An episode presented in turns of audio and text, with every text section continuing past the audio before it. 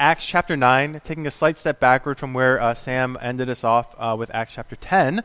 Uh, but the passage is up here, so if you want to follow along, please follow along here. If you have like a Bible that you prefer to read like um, analog, then it's Acts 9, 36 to 43. All right. So now there was in Joppa a disciple named Tabitha, which translated means Dorcas, and she was full of good works and acts of charity. In those days she became ill and died. And when they had washed her, they laid her in an upper room. Since Lydda was near Joppa, the disciples, hearing that Peter was there, sent two men to him, urging him, Please come to us without delay. So Peter rose and went with them. And when he arrived, they took him to the upper room. All the widows stood beside him, weeping and showing tunics and other garments that Dorcas made while she was with them. But Peter put them all outside and knelt down and prayed. And then turning to the body, he said, Tabitha, arise. And she opened her eyes, and when she saw Peter, she sat up. And he gave her his hand and raised her up. Then, calling the saints and widows, he presented her alive, and it became known throughout all Joppa, and many believed in the Lord. And he, talking about Peter, stayed in Joppa for many days with one Simon a tanner. Okay, so as you all know, we're going through a series on the book of Acts Matthew, Mark, Luke, John, Acts. And Acts tells a story about how the church, and he's trying to convince us of the power of the Spirit in a lot of different ways. And he has this huge, big, gigantic story to tell about how the gospel spread from this small place in Jerusalem to Judea, to Samaria, and all the way to the ends of the earth. And in this passage, we get some insight into what the Spirit is doing um, on the local level. Peter has traveled outside of Jerusalem to these small Jewish towns, and one thing he notes is these Christian converts, thousands of them who had been in Jerusalem, had started to organize themselves into churches. And in these churches, they were worshiping together, encouraging one another. So, on the big picture level, he's talking about how these congregations are starting to form and the different types of people that are in them. From a spiritual level, we see something amazing happen. We see the Spirit level up once more. So far, he's given the disciples the gift of tongues. He's made cowardly men courageous. He's healed a lame man who was unable to walk for over 40 years, and he miraculously transported Philip all the way across a desert landscape in the matter of seconds. And here, for the first time in the book of Acts, we have somebody who was dead and who had been raised to life. That is the big picture that Luke is telling.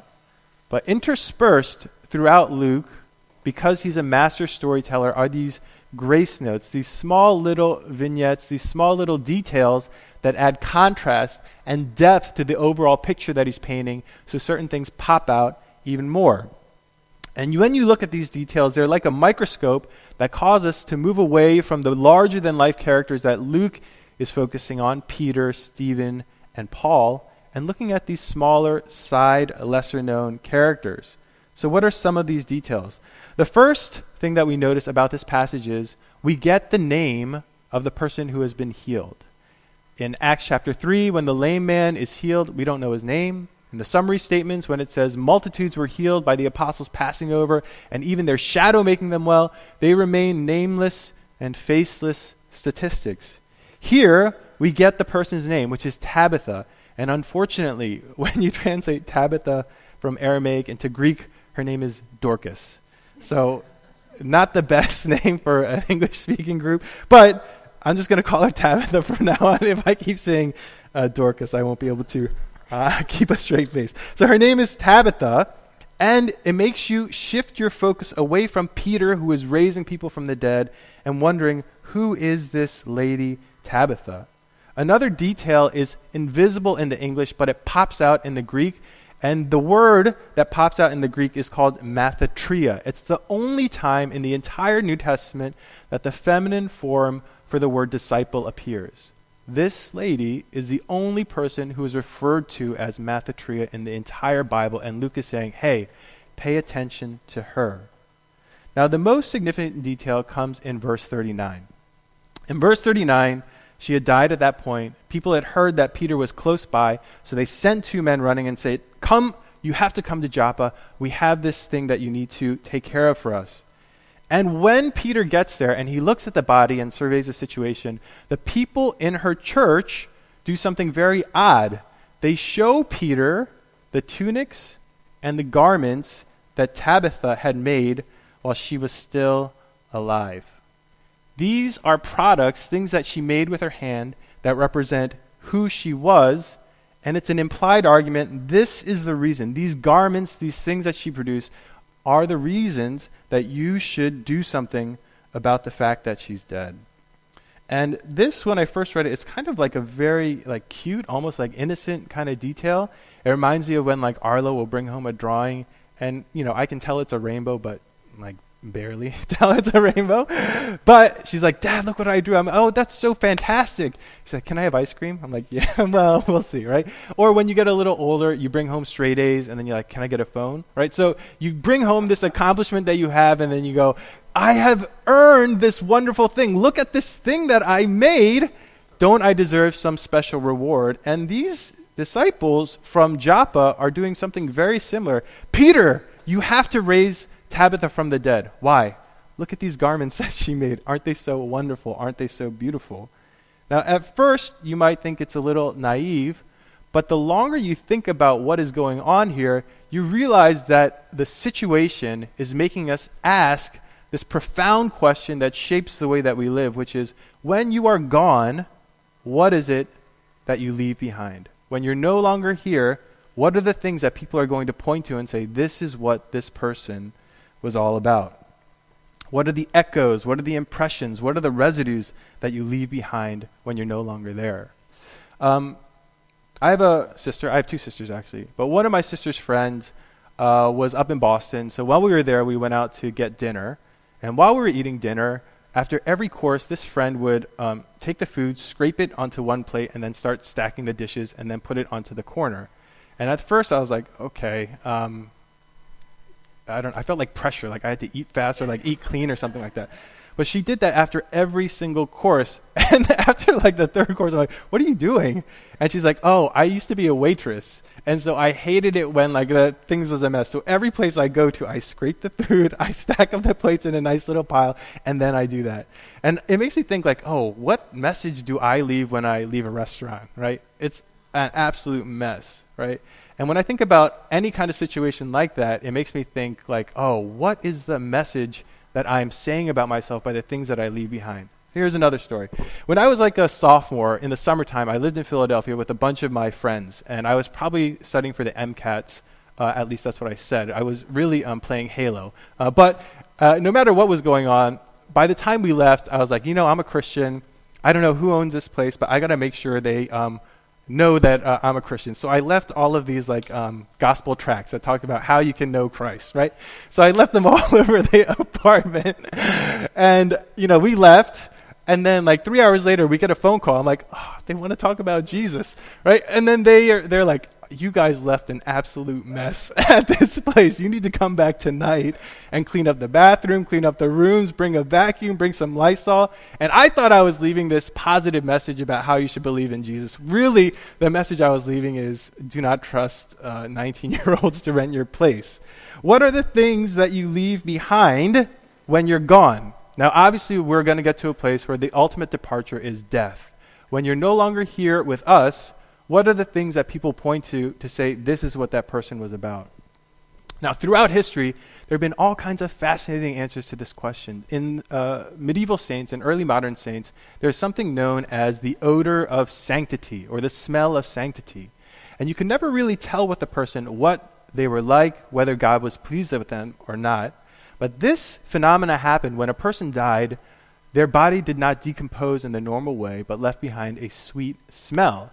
So this happened with Teresa of Avila in the 16th century. She was a mystic and she was a monastic reformer. And when she died, the nuns around her reported that the room immediately filled with the smell of roses. And when they buried her in the churchyard, any time you walked past her grave for the next eight months, that place smelled like roses. What are you leaving behind? What is the smell that you leave behind? When you think about uh, Western literature overall, there have been two primary answers that are given to how can we leave something that will outlast us. The first one you can see in Homer's Iliad, and it centers on a figure named Achilles. And Achilles was the guy whose mother dipped him into the river or whatever, and then his uh, ankle was not, um, you know, part of that. So that was his vulnerable point, which is why Kobe Bryant tore his Achilles and could not play for a season, right? So that's where that comes from. But he is presented with a choice by his mother. Do you want to live a long life where you're happy, but you don't do anything remarkable and nobody ever talks about you again?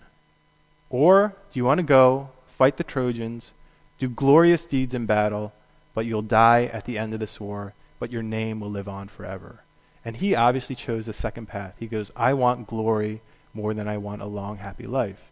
And so, one of the answers that our society gives for how you can outlast yourself is to do something exceptional, to make sure history books are written about you for the rest of your life. That is the primary way when I was a kid that I dreamed that I would make my mark on the world. I am going to, I don't know, write something that people will read for the rest of their lives. And now that I'm 40, I'm thinking it's probably not going to happen. So, that is one way, the path of glory. Another way is much more common. In uh, Shakespeare's sonnets, he opens by talking about how time erodes beauty. And he starts off by saying, When forty winters shall besiege thy brow and dig deep trenches in thy beauty's field, thy youth's proud livery, so gazed on now, will be a tattered weed of small worth held. And he is talking about the most beautiful creature that there ever existed in the entire world. Uh, but he notes, as he experiences life, this person's beauty will one day fade. So, what is this person to do, knowing that time one day will take away this person's beauty? And the answer he gives is an answer that most of us have probably innately understood, which is to have kids. When you have kids, after you're gone, people will point to them and say, Oh my goodness, you look just like that person. Right? And he says, um, to make it real, he says, How you want to be made new even when you're old. How you want to feel your blood run warm even when you're cold is by having children. So we have the path of glory and we have the path of kids. But when you look at Tabitha's death, the people who are around her do not point at any exceptional deeds that they did, and they do not point to any of her kids, even if she had kids. That is not the thing that they think represents who she is. Instead, they point to her work, the thing that she produced with her hands, the things that she did while she was alive. And so, I think what we should do is spend a little bit of time talking about work. Now, when you look over this passage, there's definitely a professional context here. It talks about pr- what Tabitha produced, not by buying things, but by working with her hands. At the end, in verse 43, it says that Peter stayed with Simon, a tanner, who's somebody who works with leather. So he's talking about people's jobs and asking you to think about what do you do for work? Does your work glorify God? Can you point to your work as a way to say, this is why this person should be raised from the dead. Now, just a statistic for you uh, on average, we spend about 90,000 hours at work, which, when put back to back to back to back to back, is about 13 years. Uh, that equals about 30 to 40% of all your waking life. So 30 to 40% of your entire life is spent clocking in, clocking out, doing the things that you do. I grew up in a Korean house, so the only jobs I knew were doctor, lawyer, and pastor. And I ha- cannot for the life of me like when I talk to somebody in finance and they start telling me what they do, like it's all the same, like uh, investment banking, uh, hedge funds. I, I, don't know what any of that stuff is, right? But this was the world I grew up with. Your job is going to be the thing that most defines you. And when we think about how we think about work, there's all these different strands that are kind of floating out there that create this distorted picture of work. When you look in the book of Genesis, Genesis chapter 3, after Adam and Eve fell, it says, By the sweat of your brow you will now bear fruit and eat the fruit of the earth. And when you look at it in that way, you think of work as a curse. But when you look at it in the classical world, work was opposed to leisure. And leisure is the life that I think most of us would love to live, where you get to sit back, hang out with your friends, read books. So why work? Work was the necessary thing that you do to one day live a life of leisure but then something changed in the 19th century. In the 19th century, religion was falling away. The meaning that we made in the world through God had suddenly started to disappear. And now people were looking at work as the place where they would find personal fulfillment. Who are you? You are your job. And if you cannot be happy in your job, there's something wrong with the way that you're living. And so now, when all of us close our eyes and picture what we do nine to five, we all have different attitudes towards it. Maybe work is some drudgery that we have to do just to make money, to support our family, and it's partly like a curse. We feel like if I didn't have Adam and Eve fall like mm, 10,000 years ago, then I would not have to be here at this moment. Some of us look at work because we live in New York and we live in such a highly consumeristic society as a measure of value. How valuable is this person? Well, how much do they make? Where do they work? What do they do? And then the final way is a lot of us, I think, think the key to our happiness is it's the right job. If we get the right job where we find meaning in life, then that will be the thing that solves all the things that are kind of going on in my head about why I'm not happy in this world. But when we look at Tabitha's life and we look at the way that her work is described, we find things that keep her and our perspective in the right place. When she's introduced in this story, she is not introduced as a seamstress. She is not introduced as somebody who uh, makes garments and cloths. She is introduced as a Mathatria. She is a disciple. This is the primary identifier that rules her life. It's not about what she does at work. Who she is first and foremost is a follower of Christ. But what kind of stuff was she making? What was the quality of it? What type of garment was it? She was not working in high fashion. It would not be um, displayed in New York Fashion Week. When you read the Greek, a good translation might be undergarments, things that are hidden from everybody else, things that are basic, things that are necessary, but things that you still require. She was not a valuable person because she produced uh, high cultural artifacts or things that people saw, even. She was a valuable person not because of what she produced or her job. She was a valuable person because of whom she served. It says she served widows and provided them with their basic needs. But the larger context I think we have to keep in mind is her labor, the things that she did with her hands, were not in a professional context. What we find in verse 36 is the context of her life was good works and acts of charity. She made these things because her life was all about good works. And this is where we get back to what I said at the beginning. On the big picture, Luke is telling a story about the first person in the church to ever be raised again from the dead. But the other thing that we see, the small detail we notice is this is the first time in the book of Acts that good works are ever mentioned. And if that had not happened, you would read through the book of Acts and think, what does it mean to be a good Christian? I got to raise people from the dead. I have to speak in tongues. I have to do all these miraculous things.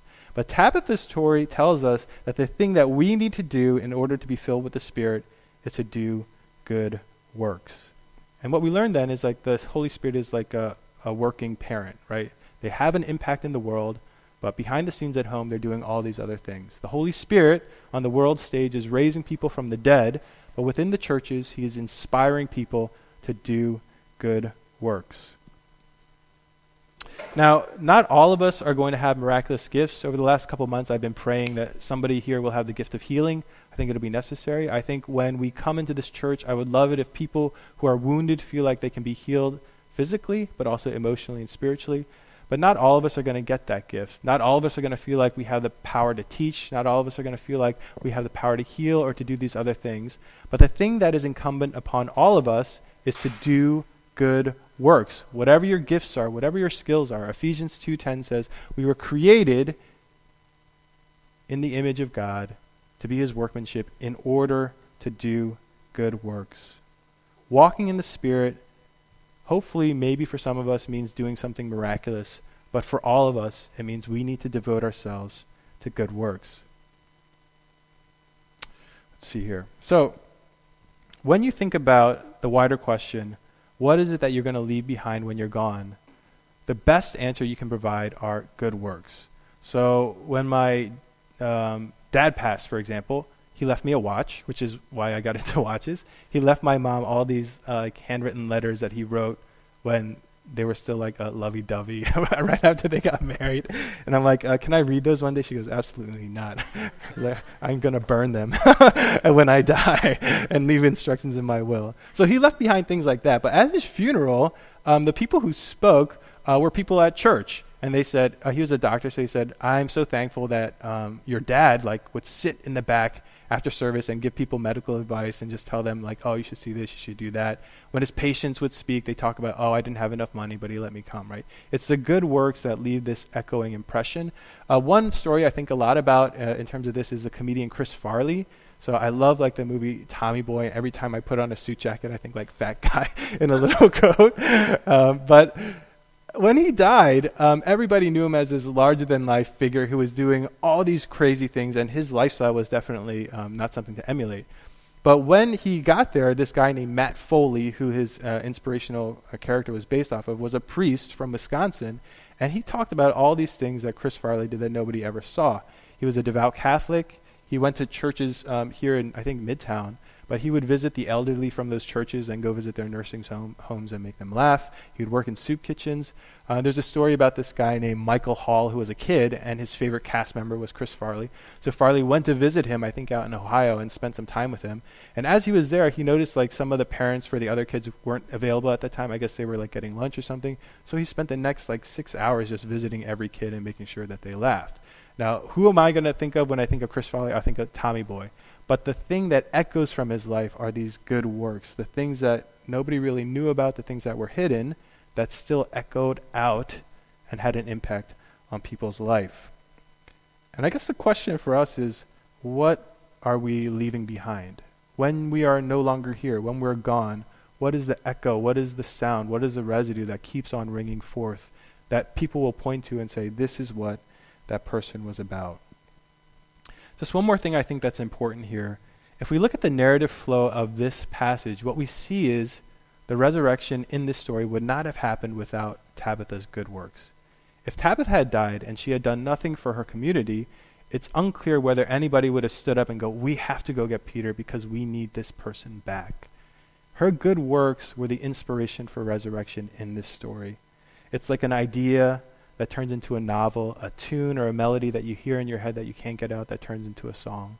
Her good works inspired Peter to do something powerful, which is to raise her from the dead. And that's the thing I think we should think about.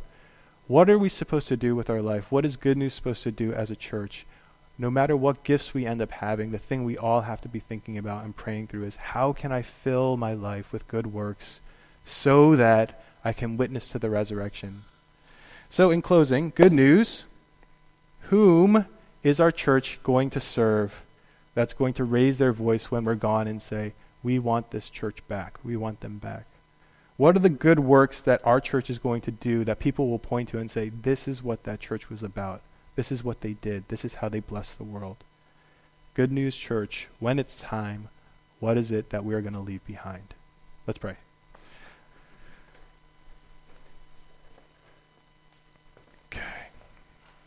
So I think it's um, good. We have a little bit of time. So why don't we just take uh, some time to pray for two things? We all uh, work or we're aware of work, right? And we spend 40, 50, 60 hours a week at work.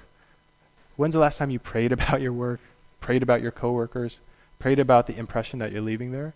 So let's take a little bit of time and lift up our workplace to God. God, yes, this is a place I make money. I might not like it. Um, this is a place where I find fulfillment. But is it also a place that allows you to put forth good works? Things that might be hidden, things that people will not necessarily be able to articulate until you're gone and they say, oh my God, this person was such a blessing and such a light here. No matter where you work, no matter what your attitude towards work is, we can all do good works there. The second thing I think we should spend a little bit of time praying through is our church. God, what are the good works you are calling us to do? So that one day when we are gone, what are people going to point to and say, We want this church back. We need this church to be here. We need this church to rise from the dead because of these things that they did for this world. So, because we have a little bit of time, I'd say maybe like five to seven minutes, let's just pray for those two things. God, help me to be a blessing in my workplace. God, help this church to be a blessing in New York.